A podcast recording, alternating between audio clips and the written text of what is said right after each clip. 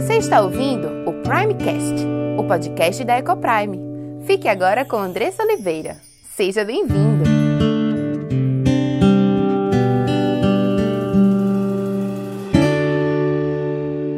Olá, meu nome é Andressa Oliveira filha e serva do Deus Altíssimo, esposa de Gabriel, mãe de Diego, Cauã e Aimee, educadora e diretora da EcoPrime International Christian School. Tenho aprendido que Deus nos ensina sobre casamento, criação de filhos e educação cristã. Tenho estudado e conhecido dia a dia qual o plano perfeito de Deus para a sua igreja.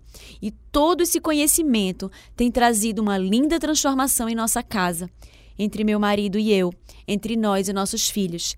E eu quero compartilhar essas verdades para que mais lares sejam transformados. E este podcast é para você que tem buscado viver no centro da vontade de Deus em todas as áreas de sua vida, ansiando por entender qual o caminho que ele nos aponta para a liberdade, felicidade e sucesso em Cristo. Iremos trabalhar aqui conteúdos diversos que possam contribuir com a sua vida familiar, sempre dentro de uma cosmovisão bíblica cristã. Mas para que esse conteúdo possa abençoar a sua vida e sua casa, você precisa estar com coração e mente abertos para ouvir a voz de Deus. Que este podcast seja um instrumento nas mãos daquele que nos criou, nos salvou e nos amou e deseja que vivamos a vida em abundância que ele preparou para os seus.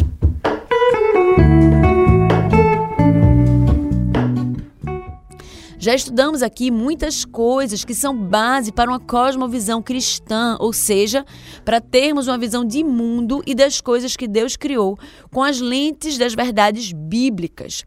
Então, a cosmovisão cristã é a forma de ver o mundo pelas lentes das verdades bíblicas. Então, deixa eu te perguntar aqui algumas coisas. Você crê que foi criado por Deus? Você crê que fomos criados à sua imagem e semelhança, a imagem e semelhança de Deus? Você crê que ele nos criou para a sua glória e louvor, assim como também a nossos filhos, ele também os criou para sua glória e louvor? Você crê que quando ele nos criou a sua imagem e semelhança e nos ordenou que nós subjugássemos todo o restante da criação, ele nos elegeu como representantes dele aqui na terra? Se você não concorda com algum desses itens, me manda uma mensagem lá no meu inbox, Andressa Coprime, tudo junto, me dizendo o que você não concorda e por quê. Mas continua aqui ouvindo para me mandar suas dúvidas ou comentários no final do estudo, tá joia? E se você crê nisso tudo que eu disse aqui em cima, se você concorda e você crê em tudo isso, respira fundo, engata a segunda e vamos lá.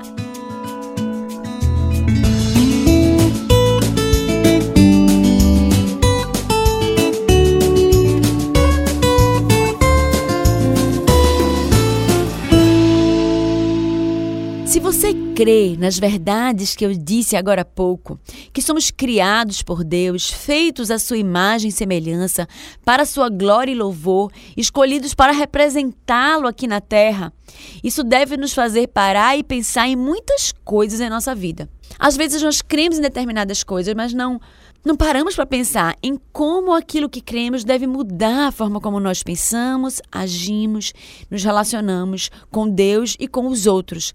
E a forma como pensamos na criação e na educação de nossos filhos, que é a principal missão que Deus nos deu. É a grande comissão fazer discípulos. Fazemos discípulos também né? Somos chamados primeiramente a fazer discípulos em nossa casa, com os nossos filhos. Então, ele nos chamou para representá-lo aqui na terra, e isso inclui a forma como eu crio e educo os meus filhos. Eles receberam a missão, assim como nós, de representá-lo e de viver para sua glória e louvor. E fomos escolhidos dentre todas as pessoas do mundo, em todas as eras, para ensiná-los o caminho para serem bem-sucedidos em alcançar a meta maravilhosa e perfeita de Deus. Mas sabendo disso, segue-se a próxima pergunta. Na verdade, duas.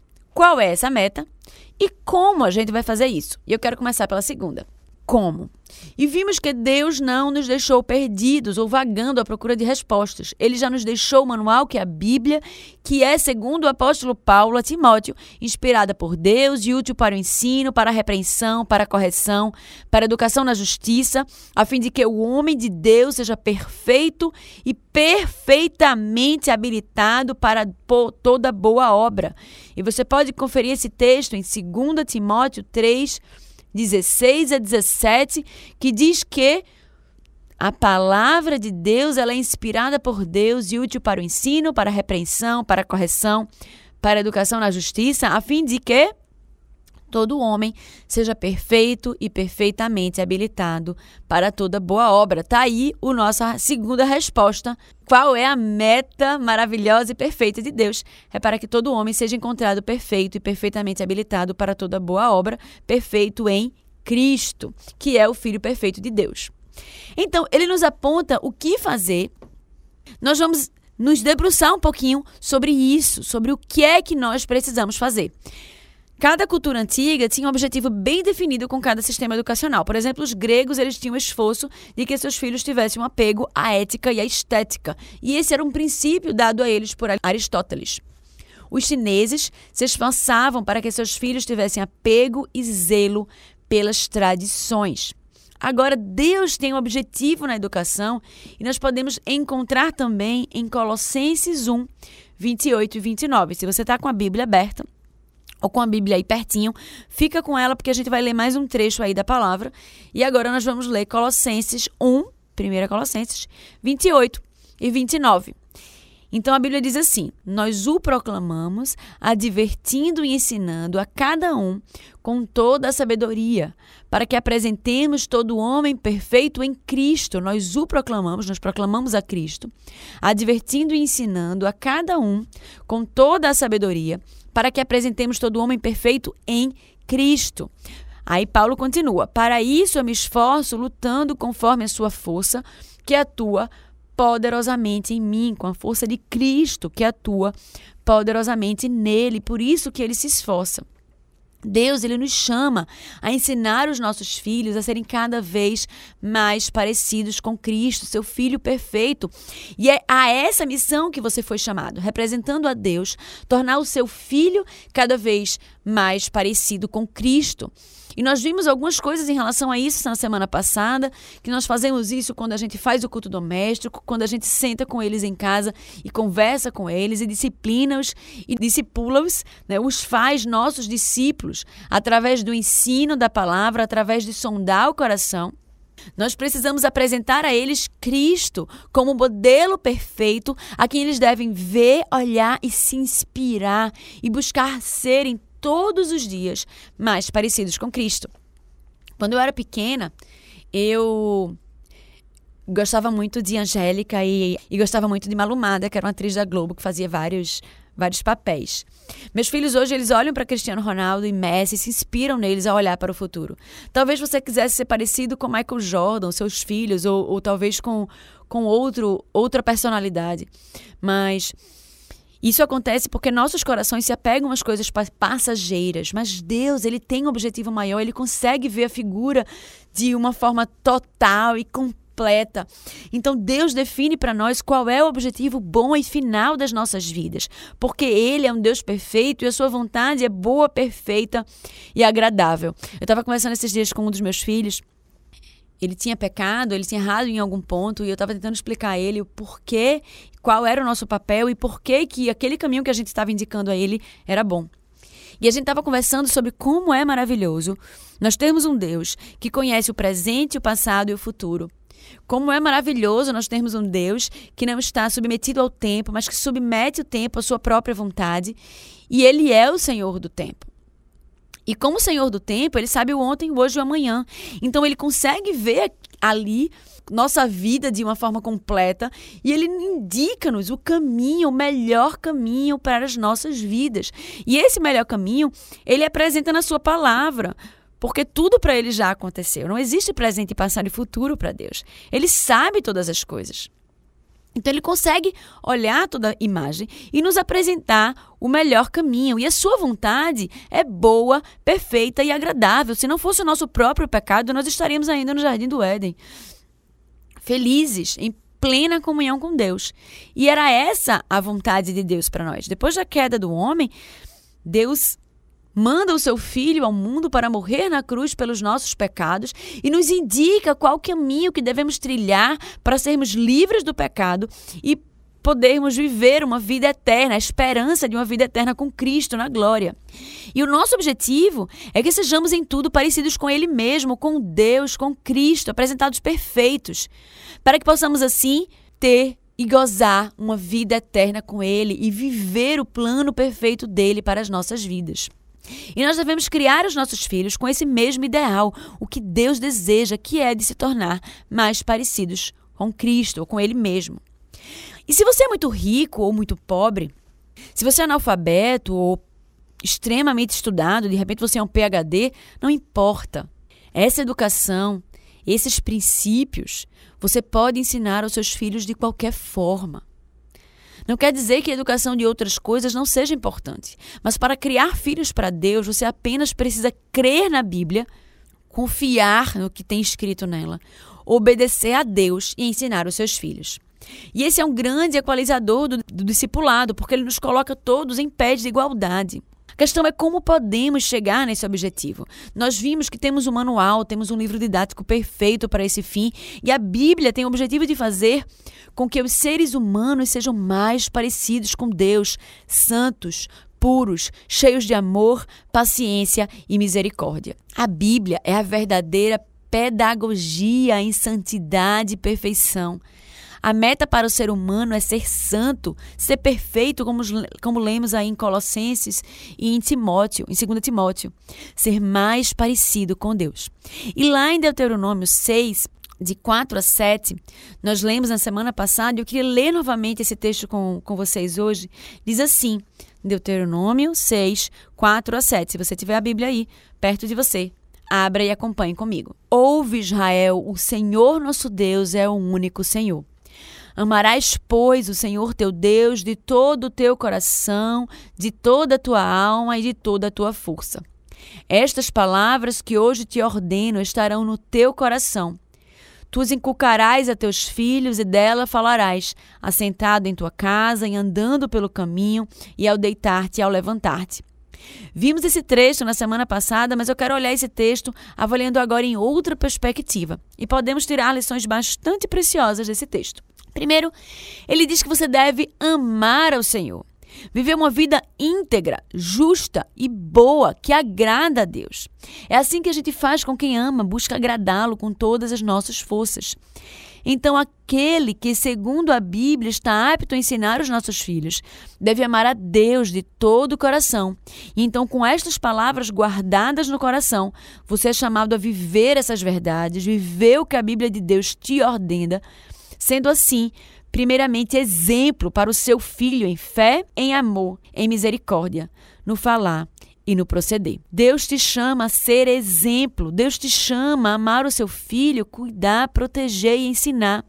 E em amor e exemplo, ensinar ao seu filho estas palavras que libertam, que trazem felicidade, sucesso e principalmente que geram vida.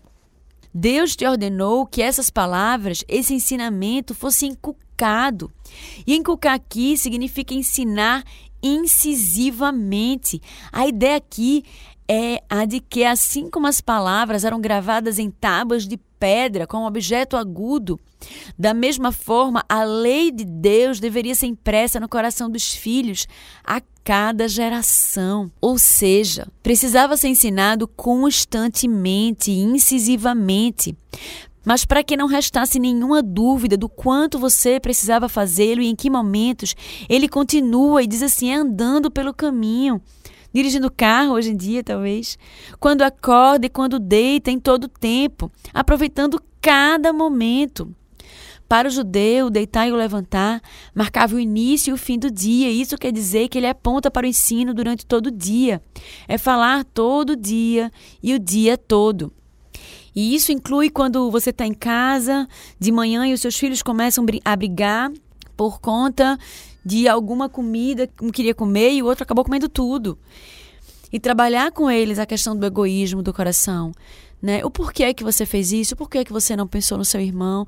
Né? O que, que a Bíblia nos diz? A Bíblia nos manda amar o nosso próximo como a nós mesmos. Ou, de repente, quando um briga com o outro por conta de, de alguma intolerância, por conta de impaciência, ou por falta de misericórdia, né? de não, não tolerar o erro do outro, é o momento de você parar, de você parar com ele para ele pensar o porquê que ele não foi misericordioso com o irmão ou com a irmã dela, e fazê-lo olhar para cima e pensar o quanto nós, quanto pais, somos misericordiosos com ele ou com ela e como Deus é misericordioso com todos nós em relação ao nosso pecado. A todo tempo, se pararmos para pensar, se nos debruçarmos sobre a palavra de Deus para estudarmos e aprender com ela, nós teremos coisas a refletir com os nossos filhos. Mais cedo eu estava falando sobre cosmovisão cristã. A gente imprime a cosmovisão cristã quando a gente ensina os nossos filhos a olhar o mundo através delas, através das verdades bíblicas. Eu sempre tenho pensado sobre a questão da nossa cultura, a questão de filmes e músicas do mundo. Quando a gente escuta as músicas seculares ou a gente vê os filmes, que eu já compartilhei com vocês, a gente gosta muito de assistir filmes lá em casa. A gente sempre vai se deparar com alguns ideais, algumas inversões ou distorções de valores. Mas quando a gente, a gente assiste filmes com os nossos filhos, nós temos a oportunidade de avaliar aquelas verdades que foram colocadas naqueles filmes por uma cosmovisão bíblica. Para isso, nós precisamos estar atentos, é? para isso, nós precisamos entender quais são as verdades bíblicas e assim nós podemos, poderemos e podemos é, compartilhar e avaliar essas verdades com os nossos filhos. É, quando a gente vai ver, por exemplo, o desenho animado, a gente acha eles super inocentes, né? São desenhos animados. Ah, ele, ele não está assistindo. Meu, meu filho, ele não assiste filmes. Eu só permito que eles assistam desenho animado. Por exemplo, alguém pode dizer. Mas nos desenhos animados, a gente encontra várias coisas que trazem uma inversão e uma distorção das verdades bíblicas. E os nossos filhos estão sendo alcançados por essas verdades nos desenhos animados que parecem ser tão inocentes e tão, né, tão tão bestinhas às vezes. Mas ali eu já vi vários desenhos animados, por exemplo, Os Padrinhos Mágicos, que era um desenho animado que a Amy gostava de assistir. E ele transmite muito pais e mães que não estão nem aí para os filhos e que não exercem a sua função quanto pais, né? E crianças extremamente rebeldes que e a sua rebeldia sendo justificada pela ausência e a negligência dos seus próprios pais. E aí você tem inversão de feminilidade bíblica, masculinidade bíblica, né? Homens que são machos, que são vistos com muita, muitas vezes como violentos ou como preconceituosos, como machões. E aqueles homens que têm uma visão boa como afeminados, e às vezes as mulheres é, como a independência feminina, se colocando contra os homens.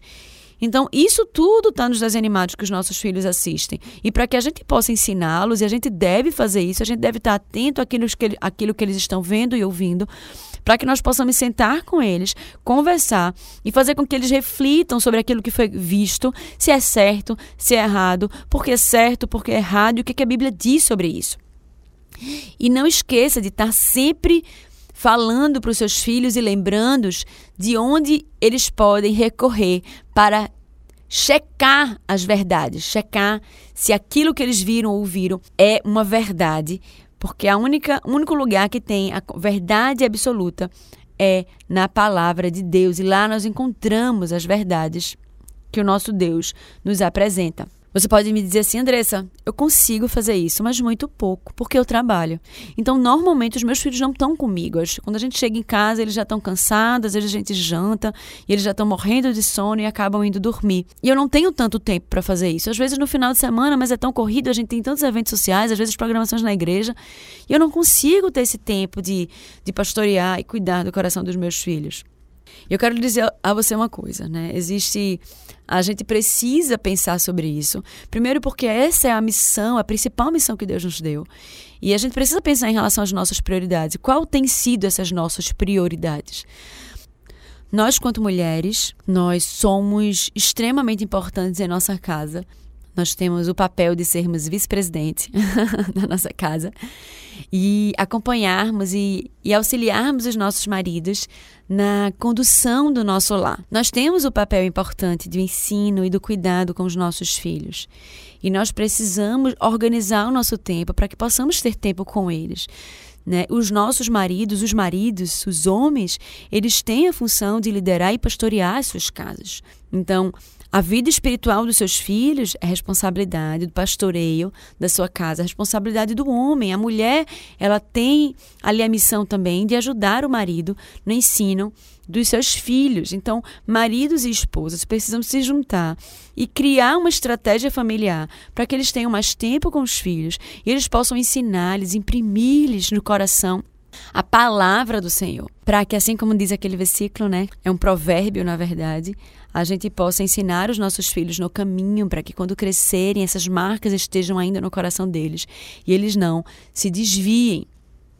Mas muitos de nós trabalhamos fora de casa e nós precisamos nos esmerar por obedecê-la. Então organiza o teu tempo, organiza o tempo do trabalho, se organiza para fazer culto doméstico, é extremamente importante. Nem que seja por 10 minutos do dia, senta com tua esposa, senta com teu marido, planejem esse momento, esse momento é um momento extremamente especial.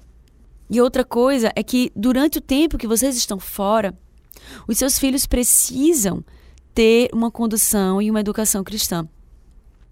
Lá na Bíblia diz assim: que se vocês desejam continuar a existir como povo de Deus no meio de uma terra pagã que estou prestes a lhe dar, vocês terão de consegui-lo instruindo e disciplinando os seus filhos. Na palavra do Senhor, na Bíblia, de acordo com as verdades bíblicas, não há saída para nós. Se desejamos continuar a existir como povo de Deus no meio de uma terra pagã, nós teremos que instruir e disciplinar os nossos filhos, oferecendo a eles uma educação verdadeiramente cristã, princípios e valores sólidos. Não há saída para nós. Vivemos num mundo envoltos numa cultura e sociedade que estão pregando relativismo, ou seja, que não existem verdades absolutas, pregando que o homem é fruto de uma evolução, que ciência e religião são opostas que não se atraem, pregando que toda forma de amor é válida, que todos os caminhos levam a Deus. E nós muitas vezes temos comprado essas ideias e sem querer nós estamos falando e as defendendo, pior ainda. E se seu filho está no mundo, se seu filho estuda numa escola que não tem preceitos cristãos, se ele está tendo acesso a redes, à internet, à televisão, é isso que seu filho escuta todos os dias e tem se alimentado dessas verdades ou mentiras. Quando somos relapsos nas escolhas em relação à educação dos nossos filhos, não parando para pensar e não entendendo o que Deus quer nos ensinar na Sua palavra, colheremos frutos amargos disso. A grande parte dos brasileiros opta por uma escola para os seus filhos. E eu digo escola porque em outros países existe a opção do homeschooling, que é algo muito presente.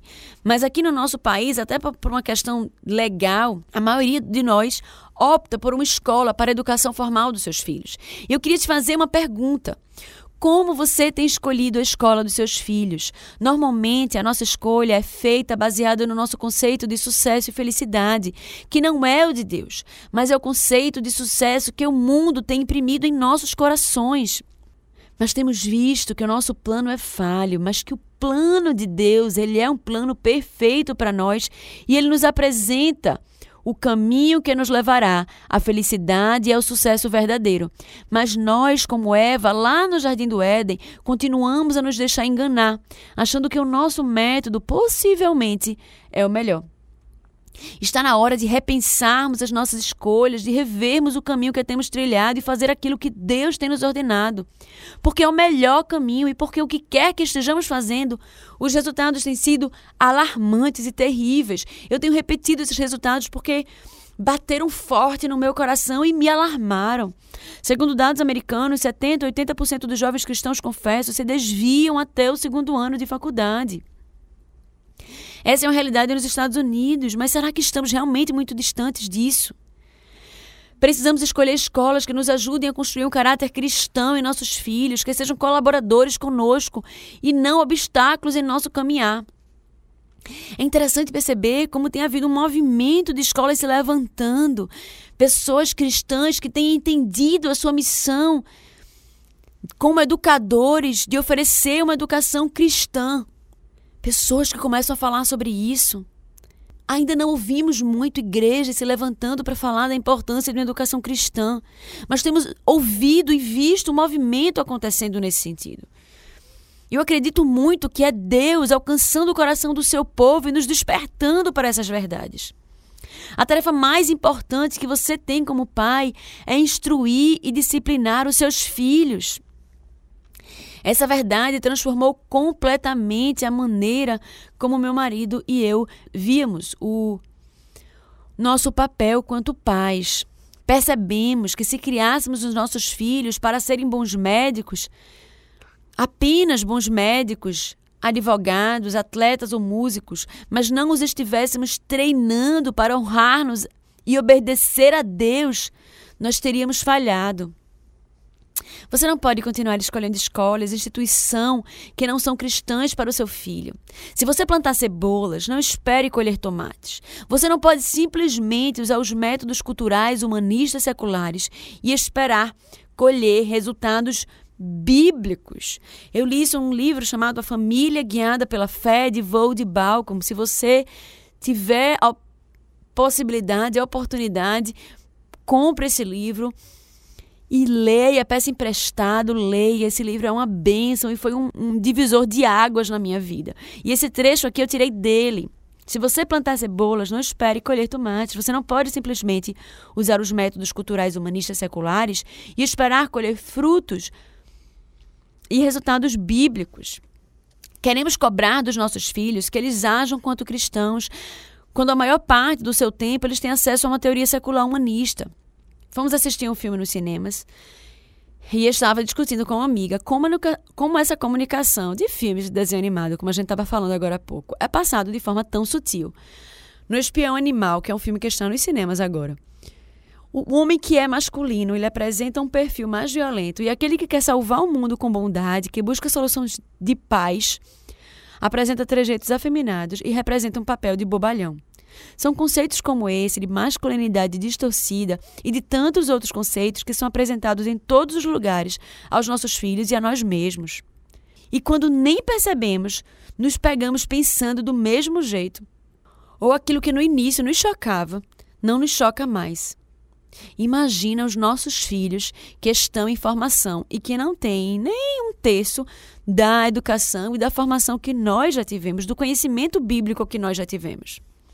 E na escola acontece do mesmo jeito. Aí você pode dizer, ah, Andressa, mas lá na escola dos meus filhos eu tenho essa preocupação, eu tenho essa consciência, e eu escolhi uma escola neutra, uma escola que, que não tem nenhuma religião. E eu já disse isso aqui a vocês, eu gostaria de repetir uma frase de Solano Portela, que foi diretor educacional do Mackenzie durante muitos anos, que ele dizia assim: "A grande falácia de nossa era é a afirmação da neutralidade da pedagogia no que diz respeito à abstração da fé. Nesse sentido, a educação estaria centrada no próprio homem, e isso não é neutralidade. Contrariando a opinião popular, não existe uma educação amoral. Toda educação ensina e molda moralidade. É impossível separar a educação pessoal de Deus homem, verdade, conhecimento e ética do processo educacional. Todos os dias que as crianças sentam-se em suas carteiras, nas suas bancas, elas estão sendo ensinadas a conhecer, amar, a obedecer a Deus ou amar e obedecer a alguém ou algum princípio. Preste atenção nisso. Ou algum princípio que usurpou a justa posição de Deus em suas vidas. Não existe neutralidade. Muitos acham que a educação cristã é aquela que a gente oferece em casa, com base na Bíblia, aquela que tange a vida espiritual dos nossos filhos somente. E a educação secular é aquela que ensina os conteúdos práticos para a vida. Inventamos ou acreditamos em nossa cabeça num dualismo que não existe, como se a Bíblia fosse útil apenas para a vida espiritual da nossa família e todo o resto da nossa vida estivesse a parte daquilo que Deus nos fala. Educação cristã é uma educação cujo centro é Cristo. Educação secular é uma educação que não há Cristo. Simples assim. Então, se você tem sido chamado a mudar o coração do seu filho, o seu caráter e suas obras a Cristo, como você tem feito escolhas por escolas que ignoram a existência daquele que seu filho precisa conhecer todos os dias de sua vida e durante todo o dia? Não podemos mais descansar e ignorar a verdade bíblica ao decidir onde e como educar os nossos filhos. A Bíblia não está calada em relação a esse assunto. Faça tudo ao seu alcance para colocar o seu filho em um ambiente educacional que suplemente e facilite o seu discipulado. Faça tudo a seu alcance para evitar a influência de escolas seculares incapazes de criar os nossos filhos na disciplina e na admoestação do Senhor, diz lá em Efésios 6,4. Eu conversando com alguém certa vez, ela me questionou: mas assim estaremos criando os nossos filhos numa bolha e ele não estará pronto para enfrentar o mundo quando chegar a hora? Eu quero lhe dizer uma coisa: há uma grande diferença entre enviar discípulos totalmente treinados para o território do adversário e enviar recrutas ao campo de treinamento do inimigo. Se fizermos o último, se enviarmos recrutas ao campo de treinamento do inimigo, não devemos nos surpreender quando eles vierem para casa vestindo o uniforme do adversário e atacando o nosso lar enquanto balançam a bandeira do inimigo. Haverá o tempo em que eles estarão prontos para serem lançados como flechas, mas não é com 7, 8 ou 12 anos. Nesse período, eles precisam ser treinados em toda a sabedoria e conhecimento de Deus. E a fonte de toda a sabedoria é Cristo. Em Colossenses 2:8 diz assim: Tende cuidado para que ninguém vos faça presa fácil, presa sua, por meio de filosofias e vãs sutilezas. Segundo a tradição dos homens, segundo os rudimentos do mundo, e não segundo Cristo. Não é isso que acontece hoje. Os resultados que vimos em relação ao desvio de tantos jovens cristãos até o segundo ano de faculdade mostra que os nossos filhos têm sido mais evangelizados do que evangelizadores. Eles têm sido os tais levados por todo o vento de doutrina para nossa tristeza. Como posso fazer de meus filhos discípulos se eles têm passado 30, 40 horas por semana numa escola que mostra-lhes um caminho tão diferente daqueles que ele precisa seguir?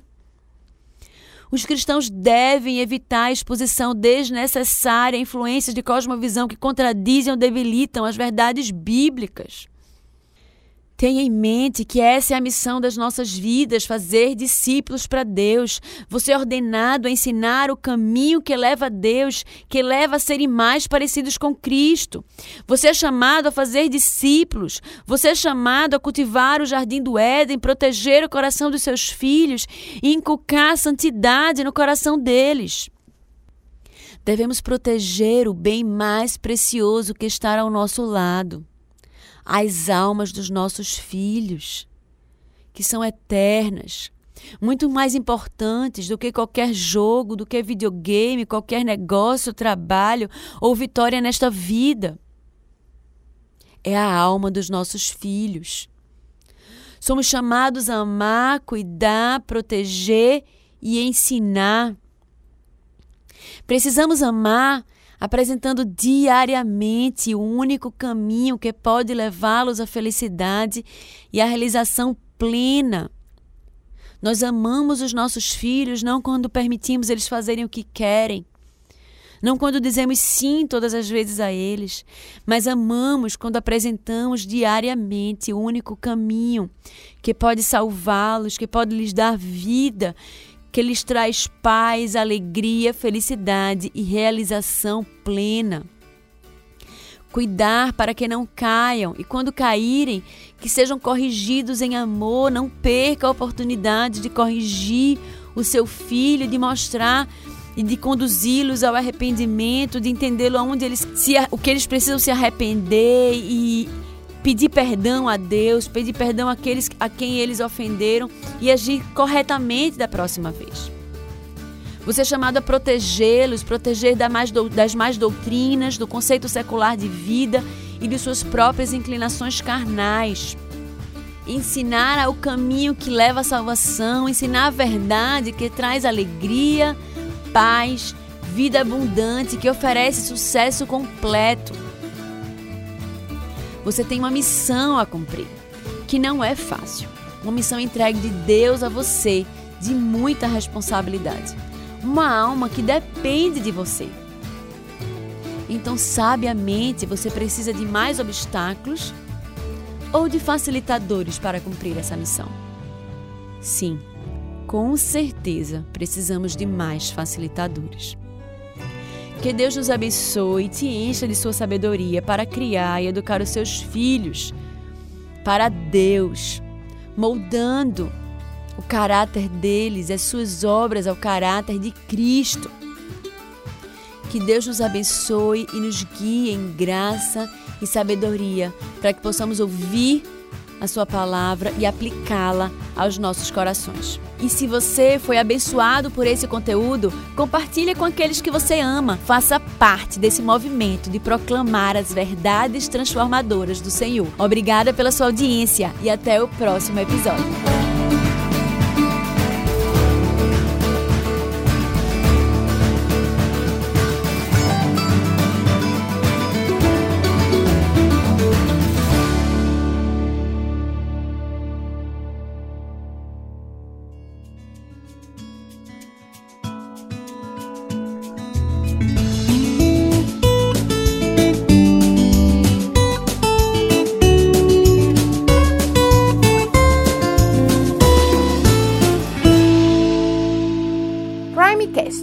Podcast da Ecoprime.